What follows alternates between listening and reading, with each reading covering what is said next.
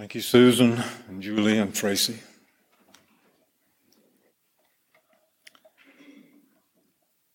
I want to frame uh, our thoughts this morning around the concept of the great interruption. And I specifically chose the passage of John chapter 1, verses 1 through 14 as the context for developing that uh, thought of the great interruption. Fifty years ago, yesterday, December 25th, 1971, Christmas Day, which was on a Saturday, I was stationed in the U.S. Army at Camp Mosier in South Korea as the company clerk of the only uh, medical ambulance company in the country, the 560th Ambulance Company, attached to the 43rd MASH unit on the same compound. Now, the movie and the TV series of MASH were built upon the history of the 43rd and the 44th MASH units in the Korean War. And I can give witness to the fact that it was a true, the movie and the, the TV series were a true representation of life with a MASH unit, believe it or not. And in my role as company clerk of the ambulance company on that base, I was uh, Mr. Radar Jr. and uh, the clerk, the battalion clerk for the larger organization, the MASH unit, was uh, Radar Senior. Okay. On that Christmas day, all personnel on the compound, including the doctors and the nurses, the ambulance drivers, the mechanics, the command and administrative personnel, we were all gathered and seated in the mess hall uh, for a wonderfully prepared Christmas uh, luncheon together. Uh, Jack and those of us who have been together in the military along the way uh, the military pulls out all stops for Thanksgiving lunch and for Christmas lunch, usually no matter what your station is. So we were seated, ready to have our lunch. Following the blessing of our meal and table fellowship uh, by our chaplain, Major John Allen, whom I grew to love and appreciate during my tour there,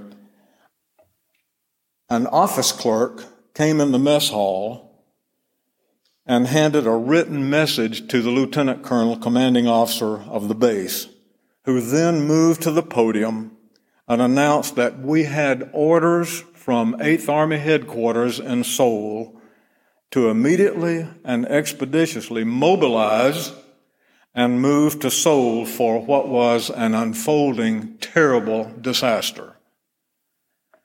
The 22 story 222 room luxury hotel, Taeyonggak, which was completed just two years earlier in 1969, was totally engulfed in flames. Now, our base was located northeast of Seoul, halfway between Seoul and Camp Casey, which was up on the de- demilitarized zone. Uh, Bob Hope did one of his famous Christmas um, uh, locations there at Camp Casey.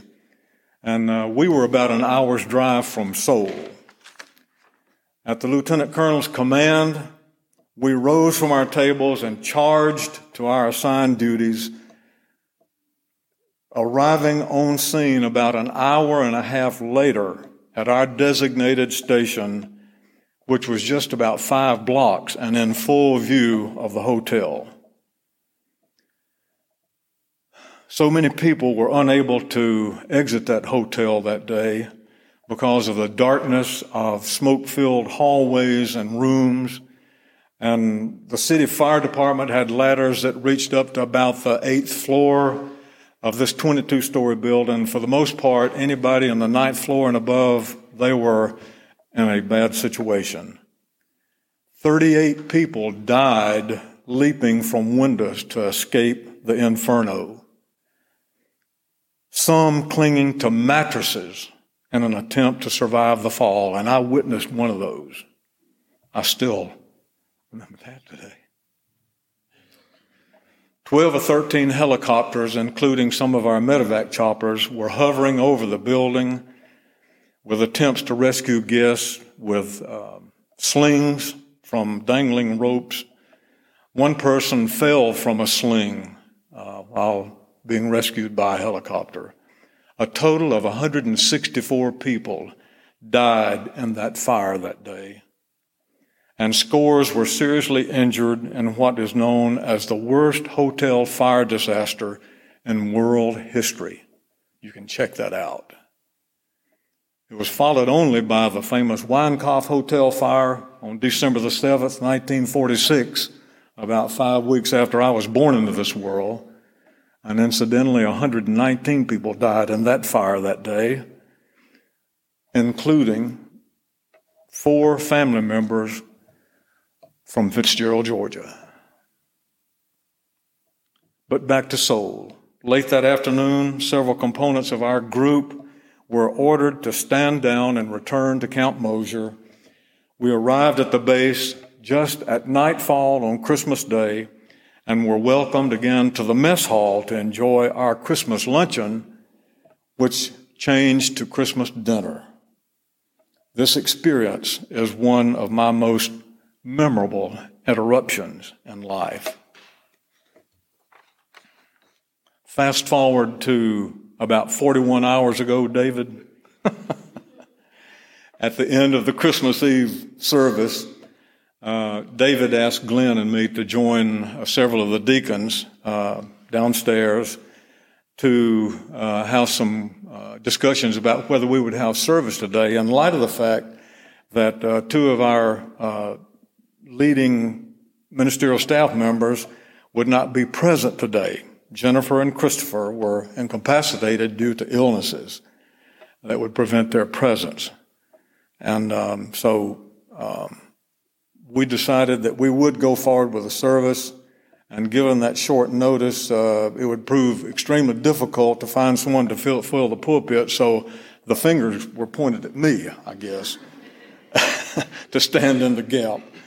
And uh, for someone who does not have a file of uh, previous sermons as an emergency fallback, I anxiously agreed to help in this very real interruption, David.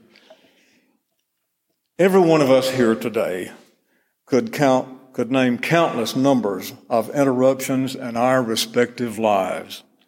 Some of them monumental in scope, others just kind of the routine order of the day.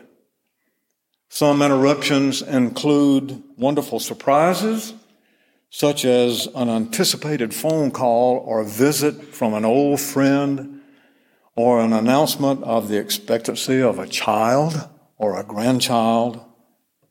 On the other hand, some interruptions may include shocking news of a diagnosed terminal illness or the death of a beloved family member or friend or the devastation of a disaster such as our friends have experienced in Kentucky in the last couple of weeks, or COVID 19. Life has proven that interruptions will happen, usually unexpectedly. The word interruption is derived from two root words.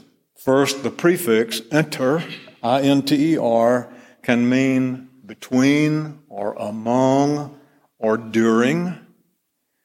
The main root word, root, R-U-P-T, can mean to burst forth or break out. Thus, interrupt.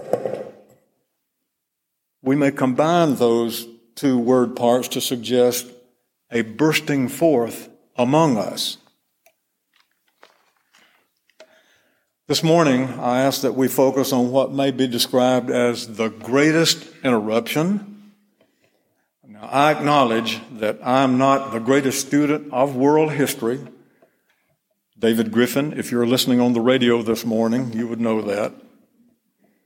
However, my lifelong journey leads me to believe that what happened in a primitive stable over 2,000 years ago was the single and most pivotal event in all of history.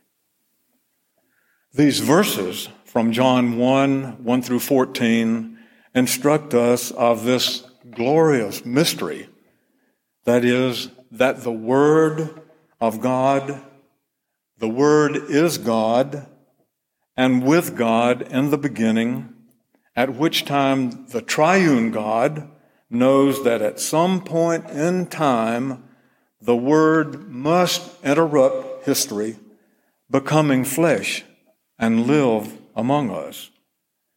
This miraculous happening is the pivotal event in salvation history, in all of creation history, in all of human history, in all of infinity.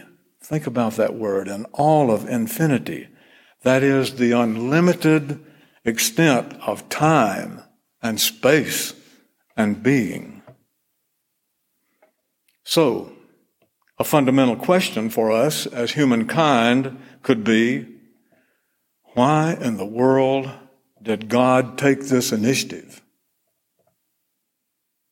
The answer is recorded by John quoting the words of Jesus just two chapters later in John 3:16 and we all know that those words from memory. For God so loved the world that he gave his only son as recipients of the undeserved and yet magnanimous gift of love, grace, and mercy, we understand that, to quote verses 4 and 5 of that first chapter, in Jesus, the Word made flesh, was life, and the life was the light of all people. The light shines in the darkness, and the darkness did not overcome it. One of my favorite theologians and writers is Richard Foster, who has dedicated much of his life and ministry to a focus on the spiritual disciplines necessary for all followers of Jesus. Richard poses a couple of challenging questions in his reflections on this passage of Scripture. The first question he suggests is What darknesses in our lives hide God's light? Think about that question. What darknesses in our lives hide God's light? And then a second question. How have we experienced the gift of light shining in our personal darknesses? I would suggest that we, as followers of Jesus, should allow, in our current cultural environment, that we should allow the light to shine in the darkness of the loud voices on social media and in secular culture who are polarizing people and driving wedges between people with poisonous hatred and vitriol contrary, totally contrary to the two great commandments. And we know what those two great commandments are. I would further suggest that we actively engage in the transformation, transformational activities uh, that are a part of the spiritual disciplines. First, consider and practice the inward spiritual disciplines of meditation, prayer, and the study of the life of Jesus in those first four Gospels. Secondly, that we consider and practice the outward disciplines, the spiritual disciplines of confession, submission, and service. And thirdly, that we consider and practice the corporate spiritual disciplines, which we're demonstrating here this morning, including confession, worship, guidance, and celebration. In these exercises and practices, the light will dawn upon us and interrupt the personal and cultural chaos of our lives and we will never, ever be the same. Here again, the words from verse 14.